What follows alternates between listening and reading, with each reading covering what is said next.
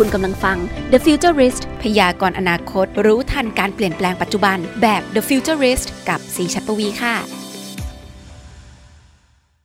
สวัสดีค่ะ ยินดีต้อนรับเข้าสู่ The Futurist Podcast ค่ะ หลังจากที่นะ หลังจากที่อาทิตย์ที่แล้วเนี่ยเราพูดคุยกับสตาร์ทอัพไทยสายสุขภาพกันไปแล้ว ปรากฏว่ากระแสดีมากคน inbox มาขอข้อมูลเพิ่มกับสิหลายคนเลย เพราะว่ามันเป็นเรื่องใกล้ตัวจริงๆ ใช่ไหมแหมใครๆก็ใส่ใจสุขภาพเรานะคะ วันนี้ซิก็เลยอยากจะมาพูดกับสตาร์ทอัพไทยสายสุขภาพอีกสักสี่เจ้าดีไหมคะเรื่องของตัวหุ่นยนต์ หรือเป็นเรื่องแอปพลิเคชันที่มาช่วยติดตาม ไม่ว่าจะเป็นพัฒนาการเด็กเนาะบริการ telemedicine แบบครบวงจรเลย หรือว่าจะเป็นแอปพลิเคชันในการปรึกษาจิตแพทย์ แล้วก็นักจิตวิทยาการปรึกษาไปจนถึงชุมชนสุขภาพเพื่อการดูแลโรคเรื้อรัง ที่เชื่อมต่อข้อมูลกับโรงพยาบาลด้วย ถ้าอย่างนั้นเดี๋ยวซีส่งน้องก๊อฟไปสอบถามเพิ่มเติมแล้วกันนะคะ สวัสดีครับ วันนี้นะครับก็น่าสนใจอีกแล้วที่เราจะได้มาพูดคุยกับเหล่าสตาร์ทอัพสายสุขภาพกัน โดยที่วันนี้เราจะเน้นสตาร์ทอัพที่เกี่ยวข้องกับสุขภาพจิตใจของเรากันนะครับผมก็แหมทุกวันนี้มีแต่เรื่องทำให้เราต้องมานั่งคิดตลอดเวลาใช่ไหมถ้าอย่างนั้นไปพบกับสตาร์ทอัพเจ้าแรกกันเลยดีกว่าครับ สวัสดีครับครับ สวัสดีครับผมนีนินวิเชียนนะครับผมเป็น CEO ของบริษัท Clicknic ครับ บริษัท Clicknic ของเราเนี่ยเป็นบริษัท telemedicine นะครับอยู่ใน Health Tech ครับ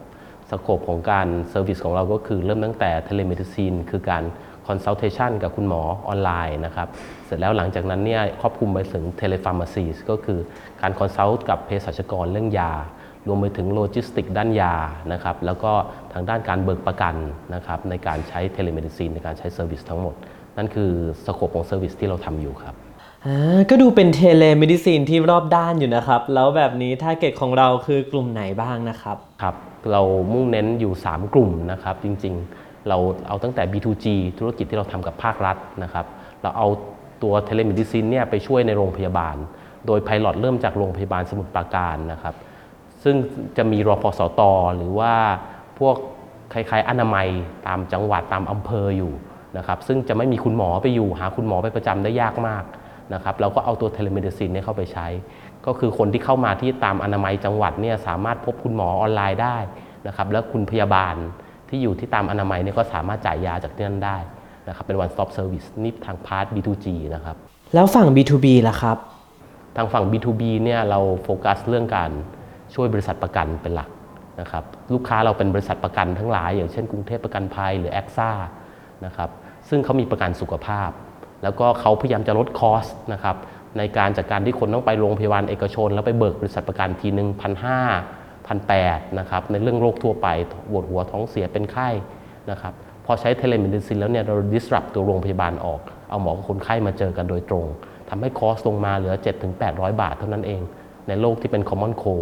นะครับก็บริษัทประกันเนี่ยก็เลยลด cost ได้ แทนที่จะเบิกเขาพันเจ็ดพันแปดเหลือเบิกแค่ 700ถึง800 บาท นั่นคือพาร์ท B2B นะครับอืมแล้วอีก part ล่ะครับ และ part สุดท้ายซึ่งเราเพิ่งเริ่มนะครับ ก็คือพาร์ท B2C B2C ก็คือคนทั่วไป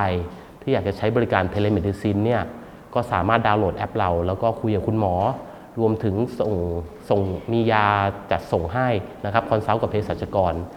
จบได้จบ loop ได้ในระยะเวลารวดเร็วและประหยัดกว่านะครับก็คือผลประโยชน์กับประชาชนก็คือทั้งรวดเร็วนะครับและประหยัด ครับ ทีนี้ครับผมอยากถามต่อเลยว่าด้วยความที่ในท้องตลาดตอนเนี้ยมันก็จะมีหลายเจ้าใช่ไหมครับ ที่อาจจะทำ telemedicine อยู่แล้ว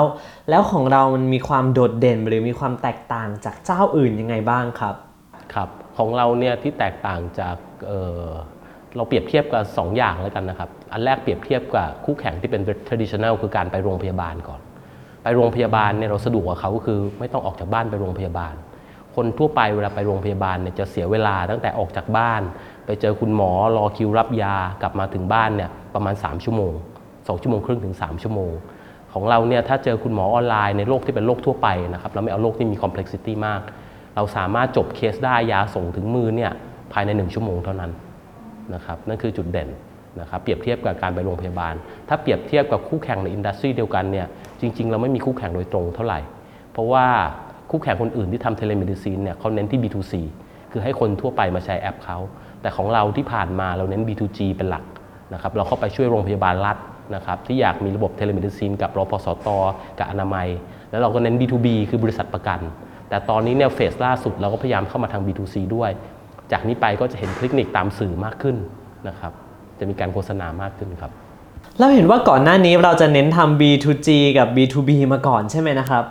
เริ่มแล้วครับ ตอนนี้เนี่ยที่ผ่านมาคนจะใช้ Clicknic ได้เนี่ยต้องเป็นลูกค้าบริษัทประกัน ต้องมีบริษัทต้องมีประกันกับ AXA มีประกันกับกรุงเทพทั่วไป ตอนนี้เนี่ยใครก็สามารถใช้ได้แล้วครับครับทางฝั่ง B2B เองเนี่ยอีก segment หนึ่งที่กำลังโตอย่างรวดเร็วเนี่ยก็คือ segment โรงพยาบาลนะครับอย่างที่เรารู้นะครับหลังวิกฤตโควิดเกิดขึ้นมานะครับทำให้คนเนี่ยรู้สึกลังเลในการที่จะต้องเข้าไปโรงพยาบาลทำให้โรงพยาบาลเอกชนคุณหมอหลายๆคนเนี่ยตอนนี้ไม่ค่อยมีคนไข้เข้าไปหาเท่าไหร่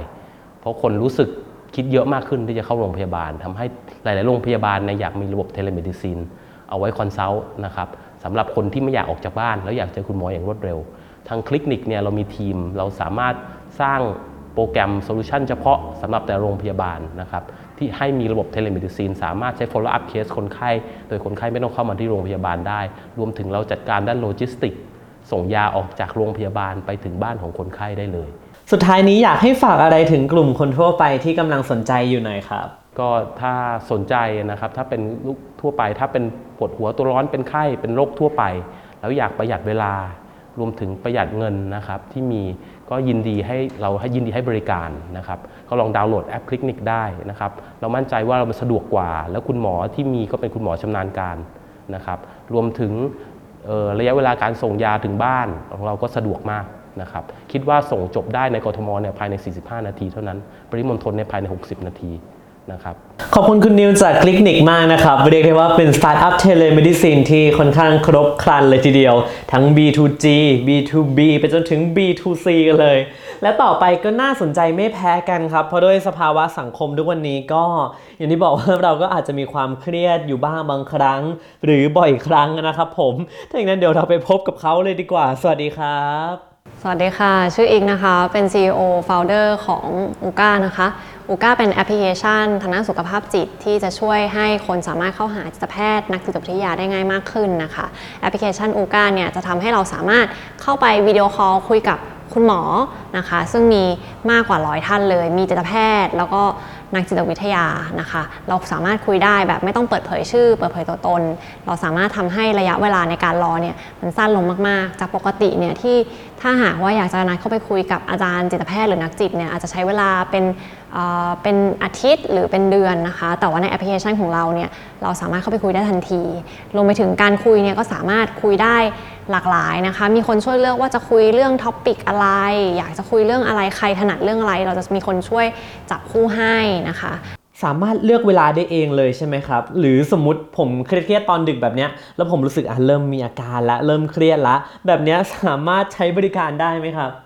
แล้วก็สามารถที่จะคุยในเวลาที่คุณสะดวกได้นะคะ อย่างบางคนอาจจะไม่สะดวกในเวลากลางวัน อยากจะคุยตอนกลางคืนสี่ทุ่มห้าทุ่มเที่ยงคืน แล้วก็มีอาจารย์คอยช่วยดูแลในช่วงเวลาเหล่านั้นนะคะหุยดีมากเลยครับ แล้วพอเป็นการปรึกษาออนไลน์แบบเนี้ยเรื่องการจัดเก็บข้อมูลคนไข้หรือผู้ใช้บริการเป็นยังไงบ้างครับทุกอย่างในแอปพลิเคชันเนี่ยจะเป็นความลับนะคะ ไม่มีการเปิดเผยชื่อ ไม่มีการเปิดเผยตัวตน ซึ่งทาง Ooca เองเนี่ยเราเปิดให้กับ คนใช้งานทั่วไปนะคะ สามารถดาวน์โหลดแอปพลิเคชันชำระผ่านบัตรเครดิตนะคะ แล้วก็วิดีโอคอลออนไลน์คุยได้เลยนะคะ หรืออีกวิธีหนึ่งก็คืออจะเป็นในกลุ่มบริษัทนะคะ กลุ่มบริษัทเนี่ยที่ใส่ใจดูแลองค์กรนะคะ ใส่ใจดูแลพนักงานในบริษัท สามารถที่จะให้ Ooca เนี่ยเข้าไปดูแลพนักงานของคุณได้นะคะ โดยที่พนักงานเนี่ยสามารถที่จะดาวน์โหลดแอปพลิเคชันล็อกอินด้วยอีเมลของอบริษัทนะคะแล้วก็เข้าไปใช้งานได้เลยนะคะโดยไม่เสียค่าใช้จ่าย นะคะ แล้ว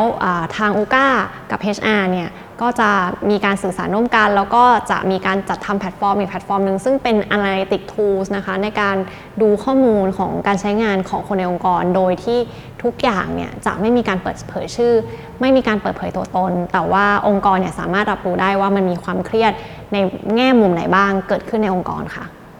แล้วแบบนี้ถ้าผมอยากจะใช้บริการของอูก้านี่ผมจะต้องแบบเป็น stage ระดับไหนครับ ต้องรู้ตัวแล้วว่ามีภาวะ หรือว่าแค่รู้สึกสงสัยในความสุ่มเสี่ยงของตัวเองก็สามารถใช้ได้แล้ว คนที่เข้ามาใช้งานอูก้าเนี่ยก็คือสามารถที่จะเข้ามาใช้ในช่วงระยะ ในในช่วงห่วงอารมณ์แบบไหนก็ได้นะคะ ไม่ว่าจะเป็นเอ๊สงสัยในปัญหาแบบนั้นแบบนี้นะคะ หรืออยากจะปรับปรุงตัวเอง อยากจะพัฒนาตัวเอง หรือว่ากำลังอยู่ในช่วงเวลาที่ต้องการความช่วยเหลือเป็นต้นนะคะ ก็มีตั้งแต่เอ๊เราเป็นคนขี้โมโหจังเลย เราจะดูแลอารมณ์ตัวเองยังไงนะคะ หรือว่าเราเป็นคุณแม่เราดูแลลูกลูกดื้อจังเลย ลูกไม่ฟังเราเลยจะทำยังไงเพื่อที่จะดูแลอ่าทำให้ คุณอ่าทำให้คุณลูกของเราฟังเรามากขึ้นเป็นต้นนะคะ หรือบางคนอาจจะอยู่ในภาวะที่เอ๊ะฉันเป็นซึมเศร้าหรือเปล่า ฉันเศร้าเหลือเกิน หรือบางคนก็อาจจะเป็นคนไข้อยู่แล้วนะคะ ไปหาคุณหมอรับประทานยาอยู่แล้ว แต่ว่าต้องการความช่วยเหลือเพิ่มเติมต้องการทำ counseling ออนไลน์นะคะ แล้วก็มีทางเลือกให้ที่สามารถทำได้ค่ะแล้วนี่ผมสงสัยนิดนึงครับว่าสมมติผมไปปรึกษาแล้วครั้งหนึ่งเนี่ยจบเลยไหมครับ หรือจำเป็นจะต้องมีครั้งต่อๆไปด้วย จริงๆ แล้วการปรึกษาเนี่ยมันก็มีรูปแบบการปรึกษาที่หลากหลายนะคะ อาจจะเป็นครั้งเดียวจบก็ได้ ถ้าหากว่าเรื่องที่เข้ามาคุยมันไม่ใช่เรื่องที่ซีเรียสเป็นเรื่องที่อ่าคลายความสงสัยคลายความกังวลเฉยๆนะคะ แต่ว่าในกรณีที่ถ้าหากว่าระดับของความอ่าความซับซ้อนนะคะมีค่อนข้างเยอะนะคะ ต้องการมีการติดตามผลต่อนะคะ ก็อาจจะต้องมีการคุยต่อหลาย ๆ ครั้งค่ะ สุดท้ายนี้ฝากอะไรกับคนที่กำลังฟังอยู่หน่อยครับ ค่ะแอปพลิเคชันอูก้านะคะ รู้สึกอยากที่จะมีเพื่อนคอยให้คำปรึกษานะคะ ซึ่งเพื่อนของเราเนี่ยเป็นเพื่อนที่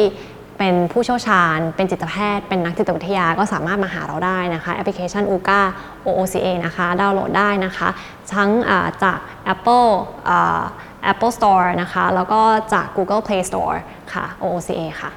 ขอบคุณคุณอิกกันพัฒสอนจากอูก้ามากนะครับ น่าสนใจมาก เดี๋ยวจบรายการนี้ผมจะต้องไปโหลดแล้วล่ะ เราต้องบอกก่อนเลยว่าความเครียดหรือภาวะอะไรเนี่ย มันเกิดขึ้นได้กับทุกคนจริง ๆ บางทีเราไม่ต้องรอถึงขั้นแบบรุนแรงหรอก เราก็สามารถรับให้คำปรึกษาได้แล้ว เผลอๆ จะดีกับตัวเรามากซะด้วยอีกนะครับผม และเดี๋ยวสำหรับสตาร์ทอัพเจ้าต่อไปเรามาดูกันที่หุ่นยนต์ที่จะมาช่วยวิเคราะห์พัฒนาการเด็กกันบ้างดีกว่าครับ น่าสนใจมาก สวัสดีครับ ค่ะ สวัสดีค่ะ ชื่อมินค่ะ จากออโตมาค่ะ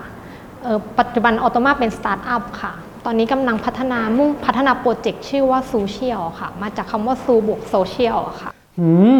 น่าสนใจมากเลยครับ Zoocial อยากให้ขยายความหน่อยครับว่าแล้วมันเป็นยังไงนะครับซูเชียลคือหุ่นยนต์ค่ะ แต่เป็นมากกว่าของเล่น เพราะว่าเราสามารถเก็บข้อมูลแล้วก็ตัวหุ่นยนต์นะคะสามารถเก็บข้อมูลแล้วก็ เรียนรู้พฤติกรรม แล้วก็สะท้อนพฤติกรรมออกมา จากตัวผู้เล่นหรือว่าเด็กคนนั้นนะคะซึ่งเราสามารถเอาข้อมูลจากตัวหุ่นยนต์อันเนี้ยค่ะ ไปส่งต่อให้ผู้เชี่ยวชาญ เพื่อให้คำปรึกษากับผู้ปกครองค่ะ เมื่อเกิดปัญหาต่างๆ แล้วหุ่นยนต์ที่ว่านี่หน้าตาประมาณไหนนะครับ ปัจจุบันนะคะที่เราสร้าง prototype อะค่ะจะเป็นสัตว์ชนิดต่างๆอะค่ะ เพราะว่าหนึ่งมันอาจจะมีความ ที่เด็กอาจจะเข้ามาเล่นได้มากกว่าแล้ว ตัวสัตว์อะค่ะเป็นสิ่งมีชีวิต ซึ่งมันสามารถ reaction ในชีวิตจริงได้ ยกตัวอย่างเช่นเต่าอย่างเงี้ยค่ะ คือมันเดินอยู่ปกติถ้าเราไปตีมันมันก็จะหดกระดอง สิ่งนี้ก็จะเป็นการ reaction ออกมาจากสิ่งจาก behavior ของเด็กคนนั้นได้อย่างเงี้ยค่ะ ก็เลยเลือกใช้เป็นสัตว์อุยอยากรู้เพิ่มเลยครับว่าแล้วหุ่นยนต์ตัวเนี้ยมันทำอะไรกับเด็กได้บ้างอะครับอ๋อค่ะนอกเพราะว่าตัวหุ่นยนต์นะคะ จะถูกตั้งในในในหุ่นยนต์จะมี artificial hormone อยู่อะค่ะ ซึ่ง artificial hormone นะคะจะไม่สามารถคาดเดาได้ คือมันจะ react ตาม behavior ของเด็กอะค่ะ ซึ่งสมมติว่าเด็กตีมันอย่างเงี้ยค่ะ มันอาจจะมีความเกี่ยวกาดด้วยอารมณ์ของมันหรือเปล่า คือมันจะเหมือนสิ่งมีชีวิตปกติอย่างเงี้ยค่ะ คือเราไม่สามารถคาดเดามันได้ แต่มันจะ react ตาม behavior ของเด็กคนนั้นอย่างเงี้ยค่ะ ก็คือทำได้หมดเลย จะเป็นวิ่งหรือว่าทำท่าทำทางตาม ฟิสิกอลของตัวหุ่นนะคะอ่าก็คือพฤติกรรมของหุ่นยนต์จะขึ้นกับพฤติกรรมของเด็กเลย แล้วทีนี้ตัวหุ่นยนต์ก็จะเก็บข้อมูลของเด็กยังไงบ้างอะครับค่ะคือตัวหุ่นยนต์นะคะจะมีเซ็นเซอร์อาจจะเป็นการทัชหรือว่าการเรคคอร์ดเรื่องเสียงเรื่องอะไรอย่างเงี้ยค่ะก็จะเก็บข้อมูลโดยข้อมูลตัวเนี้ยค่ะ เราจะปรึกษากับผู้เชี่ยวชาญก่อนสุดท้ายมันจะออกมาเป็น Data ที่เอาไปใช้ปรึกษาเรื่องพฤติกรรมของเด็กอะค่ะ อ่าแล้วข้อมูลที่เก็บนี้จะเป็นประมาณไหนบ้างนะครับ อ่าเหมือนเด็กคนนี้ตีเขาบ่อยอย่างเงี้ยค่ะ การตีหลาย ๆ ครั้งก็อาจจะมีอ่าคนนี้จับซอฟต์หรือว่าจับหนักหรือมีเสียงที่ดุหรือเสียงที่เบาอย่างเงี้ยค่ะ อันนี้ก็คือจะเก็บในลักษณะเป็นข้อมูลประมาณเนี้ยค่ะ แล้วนอกจากการเก็บข้อมูลหรือประมวลผลทางด้านอารมณ์นี่มีการประมวลผลข้อมูลในเชิงอื่นด้วยไหมนะครับ คือในมันจะมีเรื่อง อารมณ์ใช่ไหมคะแล้วก็มีเรื่องจิตใจเรื่องพฤติกรรมทางด้านร่างกายค่ะ จิตใจก็จะมีอย่างอย่างที่แจ้งไปว่าอาจจะมีถ้าตีบ่อยหรือว่า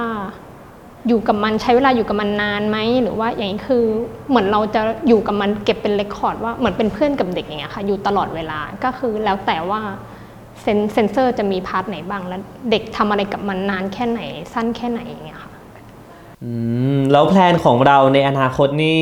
เราจะมุ่งเน้นพัฒนาส่วนไหนเป็นพิเศษบ้างครับ หรือว่าเราจะออกแบบไปเพื่อใครบ้าง คืออันนี้ตอนจุดเริ่มต้นเราก็มองกลุ่ม user เป็นเด็กก่อนนะคะแต่ในอนาคตเราก็มองเหมือนเป็นผู้ป่วยทางจิต หรือว่าเป็นเออผู้อัลไซเมอร์อย่างเงี้ยค่ะหรือว่าโรคเครียดหรือว่าแม้กระทั่งคนปกติอย่างเราเองเนี่ยค่ะเพราะว่าฮอร์โมนตัวนี้ค่ะจะเป็นแค่เหมือนตัวสะท้อนสิ่งที่เราเป็นเงี้ยค่ะเหมือน เหมือนถ้าสมมติว่าคนปกติเครียดอย่างเงี้ยค่ะ เราอาจจะไม่แน่ไม่ไม่รู้ตัวว่าเราเครียด แต่ตัวฮอร์โมนนี้ก็จะสะท้อนว่าเออเราเครียดอยู่นะอย่างเงี้ยค่ะ ก็คือขยายไปกลุ่ม user ได้มากกว่าตัวเด็กอะปัจจุบันเราก็เลยทำเป็นหุ่นยนต์ก่อน เพื่อให้เด็กได้ใกล้ชิดกับมันอย่างเงี้ยค่ะ ในอนาคตมันอาจจะแปลงออกมาอยู่ในโทรศัพท์ หรืออยู่ในชีวิตประจำวันเราเลยอย่างเงี้ยค่ะ สุดท้ายนี้อยากให้ฝากอะไรกับคนที่สนใจหน่อยครับ คุณพ่อคุณแม่หรือผู้ปกครองมีลูกที่กำลังมีปัญหา หรือว่าเราเราอยากเข้าใจลูกเขามากขึ้นว่าตอนนี้ลูกเขาเป็นอะไร เพราะว่าด้วยเทคโนโลยีปัจจุบันนะคะมันเร็วขึ้นแล้วอาจจะอายุห่างกับเด็กมากขึ้นนะคะถ้าเราอยากจะเข้าใจลูกมากขึ้นหรืออะไรโซเชียลอาจจะเป็นอีกหนึ่งทางเลือกที่ช่วยให้เราเข้าใจลูกของเราได้มากขึ้นนะคะ ขอบคุณคุณมิ้นบุญธิกาจากออโตมามากนะครับผมก็ชอบตรงที่ถ้าเด็กมีพฤติกรรมแบบไหน ตัวหุ่นยนต์ก็จะแสดงออกมาให้เราเห็นเลย ซึ่งก็น่าสนใจว่าแล้วทางออโตมาเขาจะพัฒนาต่อไปยังไง นอกจากวิเคราะห์ข้อมูลแล้วในอนาคตหุ่นยนต์ตัวเนี้ย มันก็อาจจะสามารถช่วยปรับพฤติกรรมของเด็กด้วยก็เป็นไปได้นะครับผมและสำหรับสตาร์ทอัพเจ้าสุดท้ายนี่ต้องบอกเลยว่าถ้าใครกำลังดูแล หรือมีคนรู้จักเป็นโรคติดต่อเรื้อรังอยู่ ต้องห้ามพลาดจริง ๆ นะครับผม สวัสดีครับ ครับ ผมดิวนะครับ กิตตินทิพย์แสงครับเป็นผู้ก่อตั้งของ Chamber Technology ครับ เราเป็น e-pharmacy facilitator ให้กับกลุ่มหน่วยงานสุขภาพ ซึ่งก็ประกอบไปด้วยทั้งกลุ่มที่เป็นประกันแล้วก็องค์กร เพื่อให้บริการในส่วนที่เป็นห้องยา เปรียบเสมือนห้องยาโรงพยาบาลนะครับ แต่ว่ากระจายตัวและเคลื่อนที่ไปตามจุดที่ลูกค้าเนี่ยเขาต้องการให้เรา support ซึ่งตรงเนี้ยเราก็คือทำงานร่วมกับ partner ที่เป็นประกันและองค์กรร่วมกับร้านขายยาในท้องที่โดยตรงครับ อืม แล้วรูปแบบของเรานี่ยังไงบ้างนะครับ อยากให้ขยายความอีกนิดนึงครับ คือผมทำเป็นเหมือน Open Source API คล้ายๆ Payment Gateway อะครับ แต่อันนี้มันเป็น e-prescription gateway ก็คือจัดการพวกใบสั่งยาที่เข้ามาจากทาง partner ของเรา ซึ่งเป็นสถานพยาบาล เราทำการตรวจสอบ reconsult กับทางแพทย์ แล้วก็ส่งใบสั่งยาเนี้ยให้กับทางร้านขายยาที่อยู่ใกล้สถานที่ปลายทางของผู้ป่วยที่มากที่สุดเราก็คือไปส่งยาที่นั่นครับ ก็คือสมมุติว่าเราเป็นเจ้าขององค์กรแล้วมียาที่เราต้องการเนี่ยก็คือติดต่อได้เลยใช่ไหมครับ หรือว่ามีโปรเซสยังไงบ้าง อย่างเช่น ลูกค้าองค์กรที่เป็นกลุ่มประกันเราอย่างนี้ให้สิทธิพนักงานในการที่แพทย์หรือว่าโรงพยาบาลเนี่ยเขาเข้ามาตรวจอยู่ที่อาคารสำนักงานใช่ไหมครับ ก็คือพอแพทย์ตรวจเสร็จ ไม่ว่าการตรวจนั้นจะเป็นการเจอแบบเจอหน้า หรือเจอผ่านวิดีโอคอลตรวจเสร็จ แล้วมีการสั่งยามาเนี่ยใบสั่งยามันก็จะเข้ามาที่ศูนย์กลางของเรา แล้วเราก็จะกระจายต่อไปยังร้านขายยาที่มียาครบตามสูตรและยี่ห้อที่แพทย์กำหนดมาแล้วก็จะนำยาเนี้ยจากร้านนั้นๆเนี่ยไปให้กับคนไข้ที่ปลายทางครับ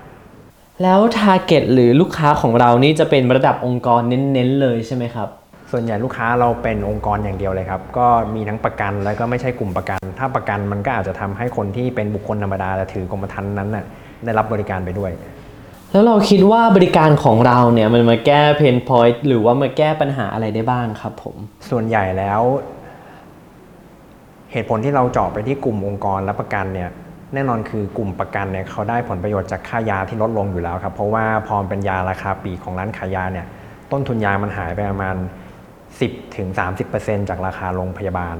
แต่ในส่วนของตัวพนักงานหรือผู้ถือกรมธรรม์เองเนี่ยคือเดิมทีเขาต้องลางาน เพื่อที่จะไปตรวจที่โรงพยาบาลในคู่สัญญาที่องค์กรทำไว้กับประกัน แต่อันนี้ก็คือทางสถานพยาบาลที่เป็นคู่สัญญากับประกันอยู่แล้วเนี่ยเขาจัดทีมแพทย์เข้ามาตรวจให้กับพนักงานตามองค์กรเลย เพราะงั้นแล้วก็คือไม่ต้องเดินทางไม่เสียเวลาแล้วก็ประหยัดค่าใช้จ่ายครับ ชอบที่มีสโลแกนมาก ไม่ต้องเดินทาง ไม่เสียเวลาและประหยัดค่าใช้จ่าย แล้วทีนี้ในอนาคตจะมี B2C ด้วยไหมครับ หรือว่าเราจะเน้นเฉพาะ B2B อย่างเดียวเลย ตอนนี้เป็นองค์กรเป็นหลักครับ แต่ว่าคือทาง partner เราอย่างพวกกลุ่มประกันเนี่ยเขาก็มีแผนที่จะขยายไปยัง 2C ก็คือให้ผู้ถือกรมธรรม์ปกติ ซึ่งตอนนี้ยังอยู่ในช่วงของการทดลองเพราะงั้นเราก็จะทดลองกับกลุ่มที่เป็นพนักงานเป็นหลักครับ สุดท้ายนี้อยากให้ฝากอะไรหน่อยครับครับก็ จริง ๆ ส่วนของตัวให้บริการเนี้ยจะอยู่ในสิ่งที่เรียกว่า telepharmacy ซึ่งกำลังจะเป็นสิ่งที่ใกล้จะถูกกฎหมายแล้วในประเทศไทยต่อจาก telemedicine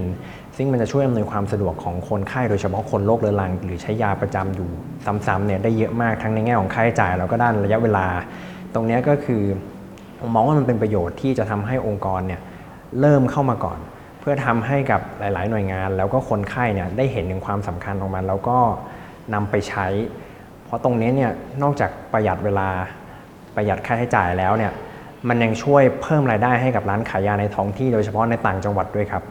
ขอบคุณคุณดิวกริตตินจาก c h a m b e r Technology มากนะครับผมที่ให้เราได้เห็นอีกมิติหนึ่งของวงการการแพทย์ระยะไกลเหมือนกัน ว่านอกจากจะมี telemedicine แล้วเนี่ย ที่เอาไว้ปรึกษาทางไกลใช่ไหมเรายังจะมีของกลุ่มผู้ป่วยเรื้อรังที่อาจจะไม่ต้องการ telemedicine แบบเดิมๆ ที่เรารู้จักก็ได้ เพียงแต่เขาอาจจะแค่กำลังต้องการ pharma medicine อยู่ต่างหากหรือเปล่านั่นเองครับผม อ้าวนี่ก็เป็นเพียงบางส่วนเท่านั้นนะคะเป็นยังไงบ้างกับสตาร์ทอัพทั้ง 4 เจ้า ไม่ว่าจะเป็นออโตมาคลินิกหรือว่า Ooca รวมไปถึงชัมเบ r คลินิกซึ่งมีครบตั้งแต่การดูแลจัดการความเครียด พบแพทย์ไปติดตามพัฒนาการไปจนถึงตัวติดตามผลหรือการส่งยาผู้ป่วยเรื้อรังก็เช่นกันค่ะสำหรับช่วงโต๊ะข่าว C3 เดี๋ยววันนี้เราไปตามกันต่อนะว่ามีอะไรที่น่าสนใจกันบ้างค่ะ กลับมาเจอกันอีกครั้งในช่วงโต๊ะข่าว C3 กับกอล์ฟนะครับผมช่วงนี้เราจะเห็นเรื่องของเทรนด์พลังงานสะอาด รถยนต์พลังงานไฟฟ้า หรือนู่นนี่อะไรต่างๆ มากมายใช่ไหมครับ และตอนนี้ครับทาง Airbus เขาได้เผยโฉมเครื่องบินต้นแบบที่ใช้พลังงานสะอาดนั่นก็คือพลังงานไฮโดรเจนกันล้วครับผมโอ้โห ออกแบบมาด้วยกัน 3 แบบเลยนะครับผมซึ่ง 3 แบบนี้ก็จะรูปร่างหน้าตาดีไซน์อะไรที่ตอบโจทย์แตกต่างกันไปนะฮะส่วนนี้มันก็เลยน่าสนใจว่าในอนาคตเราอาจจะไม่ได้ใช้เครื่องบินพลังงานน้ำมันแล้วก็ได้นะครับผมอย่างพลังงานไฮโดรเจนเนี่ยก็ถือเป็นพลังงานเชื้อเพลิงที่มีประสิทธิภาพสูงใช่ไหมมีความเผาไหม้หมดจด ไม่เป็นมลพิษต่อสิ่งแวดล้อมอีกด้วยเออก็ไม่แน่นะฮะ ถ้าเขาทำได้ตามแผนที่เขาวางไว้ก็คาดว่าน่าจะพัฒนาเครื่องรุ่นต้นแบบเสร็จ ภายในปี 2030 แล้วก็น่าจะทดสอบได้เปิดให้บริการใช้จริงได้ในปี 2035 ก็อีกแค่ประมาณ 10 ปีถึง 15 ปีเท่านั้นนะครับผม ส่วนนี้ก็ต้องมารอดูเขาก็มีหลายคนแหละแสดงความเป็นห่วงออกมาว่ารถยนต์หรือว่าเครื่องบินพลังงานไฮโดรเจน มันจะเป็นอะไรยังไงมันจะมีข้อเสียอะไรไหม อันนี้ก็เดี๋ยวต้องมารอดูกันอย่างใกล้ชิดอีกทีหนึ่งนะครับ ข่าวต่อไปขออินเทรนกันต่อเนื่องนะครับ กับกระแสอวตารของตัวเองนะครับผมซึ่งก่อนหน้านี้เราก็เพิ่งฮือฮากันไปเองว่า Facebook เปิดให้เราสร้างอวตารของเราได้แล้ว เป็นแบบสติกเกอร์ก็ได้ หรือว่าจะตั้งเป็นโพสต์สวยๆ ก็ได้เช่นกัน และตอนนี้ครับ Line เขาก็ได้เปิดตัวฟีเจอร์ Line อวตารเรียบร้อยแล้วนะครับผมสามารถนำไปเล่นสนุกได้เลยทั้งภาพนิ่ง แล้วก็ภาพเคลื่อนไหว หรือว่าจะเป็นแอนิเมชันก็ได้นะครับผมยาวสูงสุดได้ 15 วิเลยทีเดียว โดยที่สามารถเลือกสร้างได้ 3 รูปแบบมีทั้งแบบมีพื้นหลังให้ตัวอวตารเนี่ยแบบขยับ ตามหน้าเราได้ หรือว่าจะไม่มีพื้นหลังเอาตัวอวตารมาทับหน้าจริงของเราแบบว่าเป็นถ่ายกล้องสดกันไปเลยแบบนั้นก็ได้ หรือว่าจะเป็นในรูปแบบของ VR ก็ได้นะครับผมก็คือให้ตัวอวตารเนี่ยขยับเคลื่อนไหวไปแบบตามภาพบรรยากาศที่แบบจากกล้องเหมือนแบบเหมือนมีชีวิตจริง ๆ เลยอะครับในสถานที่จริงก็น่าสนใจนะครับ ถ้าใครอยากลองเล่นก็ไปลองเล่นกันได้ในแอปพลิเคชัน Line ของเราเลยนะครับผม โดยที่สามารถสร้างตัวอวตารได้สูงสุดถึง 5 ตัวต่อหนึ่งบัญชี เอาง่ง่าย ๆ ว่าเราสามารถสร้างตัวเองได้สร้างเพื่อนได้ แถมยังสามารถสร้างดาราไอดอลศิลปินที่เราชื่นชอบมาอยู่เฟรมเดียวกันกับเราก็ได้นะครับผมน่าสนใจมาก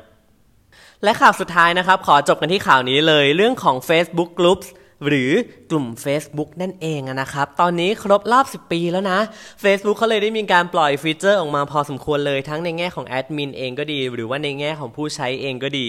ในแง่ของแอดมินเขาได้มีการปล่อยฟีเจอร์ต่างๆ มากมาย มาช่วยจัดการ ทั้งในเรื่องของคอนเทนต์เนื้อหาหัวข้อ หรือแม้กระทั่งสมาชิกภายในกลุ่มอ๋อแล้วก็ตอนนี้เขามี Community Management Qualification แล้วนะครับ ให้เราสามารถไปเรียนแล้วก็ไปสอบแบบจริงจังได้เลย เพื่อได้ Qualification จาก Facebook นั่นเองนะครับ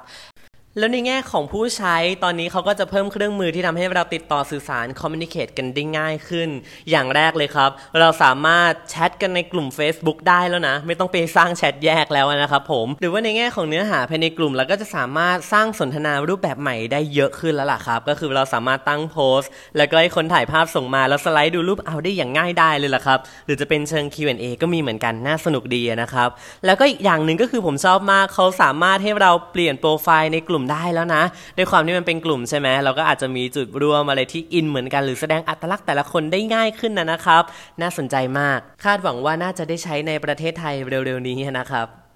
นี่คือทั้งหมดของ The Futurist Podcast EP 13 ในวันนี้นะคะสำหรับอาทิตย์หน้าเดี๋ยวเราจะพาไปพูดคุยสตาร์ทอัพไทยสายการศึกษาว่ามีอะไรน่าสนใจบ้าง รวมถึงสามารถติดตามไลฟ์รายการ Startup Marketplace